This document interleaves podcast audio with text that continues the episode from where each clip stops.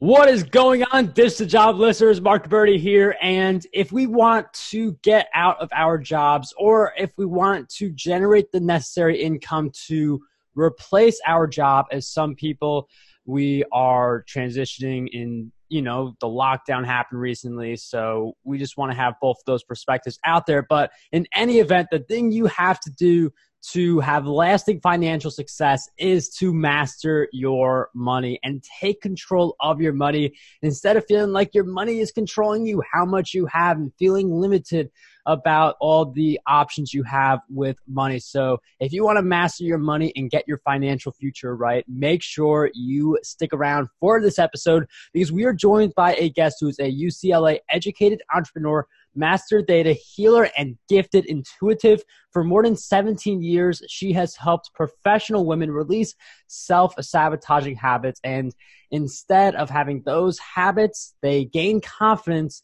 financial security, and personal fulfillment. So, our guest who joins us for this episode of Ditch the Job is none other than Karen Abrams. Karen, welcome to the show. It's so nice to be here. It's an honor. Karen, it certainly is a pleasure to have you on Ditch the Job. And when it comes to mastering money, a big part of this is the mindset. So I feel like there are so many people when it comes to control. People think mm-hmm. that they don't have control over things and they really underestimate their power. So, how can we really own our money and just take more control over it? Well, you know, actually, what we need to do is understand why we feel out of control first. Okay, and in, in the work that I do, we want to find out what's going on in your subconscious mind. I do a type of healing work that's called theta healing.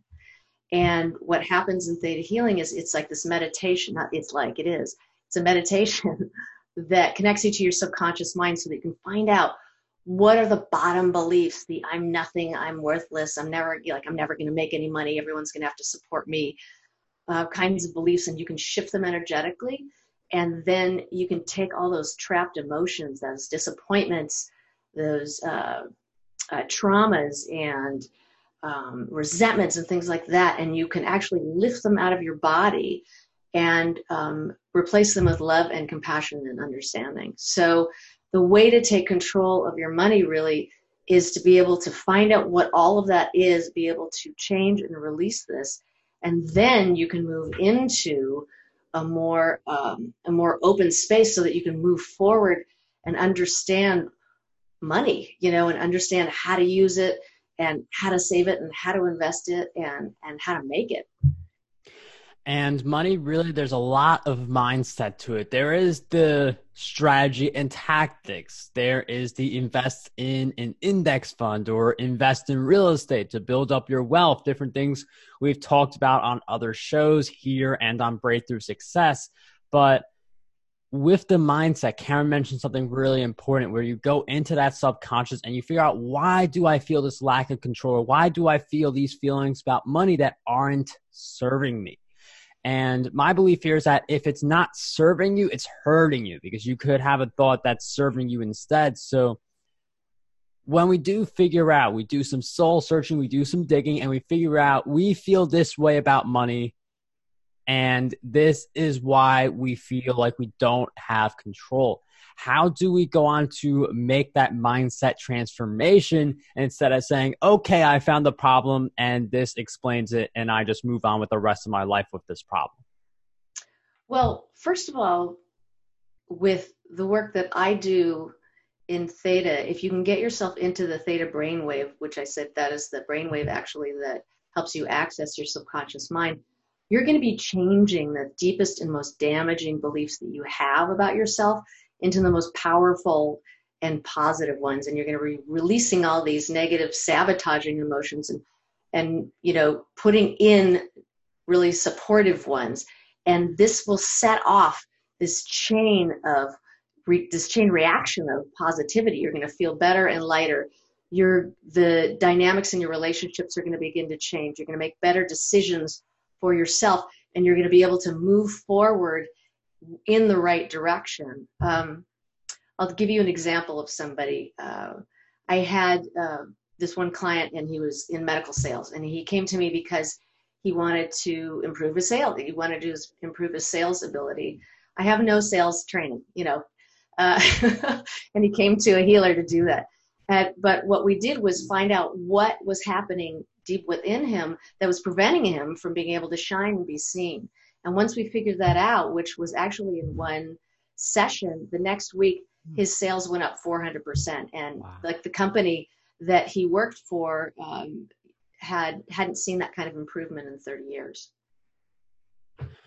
and it just speaks to what types of outside changes you can have when you look at the inside first and figure out how to fix that i feel like too many people they just look at their money that they have and they say if only i had more mm-hmm. but the way that you get more in a meaningful way because you go win lotto but then the lotto people get broke all the time the you have to make changes on the inside to be at that level to make more money and then that's going to eventually have its outward effect as well and for this client that you had who did 400% increase in mm-hmm. sales mm-hmm. can you walk us through that a little bit more so we have a deeper understanding of not only how your client achieved success, but also there's definitely going to be something in that story we can use to get better results as well. Well, I had to go into we had to go into what his money story was. Like what was the beginning of his uh, his reasoning around money, or around uh, being seen, around being successful, and so you've got to look at those stories and see what it how did that turn this person in any certain direction? And see, to see where they went from there. Like i'll give you an example of just for me from me. So when i was a kid my parents got divorced and they constantly fought about money. And it became such a source of tension that i began to avoid it at all costs. So as i grew up money for me i it's just like whatever i earned i was just like i just got to spend it i just got to spend it. I can't you know i can't go into the detail of that. And i became such a great money avoider that i went into debt. I went into $20000 of debt by the time i was 30 and it took me oh my god years to get out of it and $40000 and so so when i was um so i was able to go into this place and get into that subconscious programming that was sabotaging my life and uh, you know running the show uh, that's when i was able to make changes. And the same thing for him. It was a it's like all the advice in the world will not do you any good if your subconscious is blocking you from being able to follow it. And so when those doors open and like they did for him and like they did for me all of a sudden this information it could be the oldest information people have been telling you for years about but you're like, oh, I could do that. And you just start moving forward. You need the energy and you need the action together. If you only have one or the other, it's just not going to work. You're just going to be, you know, constantly making right turns and going in circles. Mm. And the money story is essential. And we have different stories of money based on who told us what, what experiences we went through. And that really forms what we think about money. And money is integral. Money is something that you need for livelihood. It gives you a bunch of options. If you want to go on more vacations, you naturally need more money to do it. But there are some people who they view money as an evil and it's the use of money by some people who may not have the right intentions because i do feel like the money root of evil that pops up a lot. That's why i wanted to mention mm-hmm. that. But the story you have about money is really going to dictate how much you make and what kind of effort you put in on your journey. Right. It's such a perspective issue right? It's the inner game. It's like the way you're looking at it is what you're aiming at right? So if you believe that money is the root of all evil or you believe that um, it's not spiritual to make money. Mm. and because uh, i know like a lot of a lot of healers have that sort of thing. It's not spiritual to make money. And i remember when i was growing up before even the healing stuff even came into play i was like oh you know i'm generous and money you know money is just it's not important you know. And you just whatever happens. And you know that's what got me into the mess i got into in the first place. So it's it is you've got to really watch the way you um, what you believe and and really get into just become aware of what you're saying to yourself because you you won't believe it. There's so much there that you're acknowledging that might be negative and not acknowledging which might be positive. And so that awareness will expand you so that you can go oh wow look at that. I believe that money's the root of all evil or i believe that money can only bring you pain or here's a good one that i know it's like in one hand out the other right? Mm-hmm. so what do you do? You put it in one hand and you take it out the other. And so money yeah it's it gets kind of crazy and you don't think it's going to be but it's sort of trapped between your ears you know? Yeah and it's usually for people it's just that one day they wake up and they just realize that a lot of stuff they were doing, a lot of small stuff that they didn't think about in the moment really put them in a rough spot. And that's why you do want to be financially disciplined. You do want to get your money clear. You want to make sure you have the right habits. I know you've helped your clients get rid of some of their self sabotaging habits. What's your advice for people who they have a self sabotaging habit? They see it, they want to get rid of it, but then not replace one self sabotaging habit with another one? Well, it must be that your list is long. It's like the tip of the iceberg, right? This is all you see, but there's so much there. You know, you got to give yourself credit for the lifetime that you've lived and and really all of the things that you've inherited because we already know through epigenetics that we inherit our ancestors' traumas and we inherit their beliefs also through the stories that we tell about them and um, and how they're introduced to us.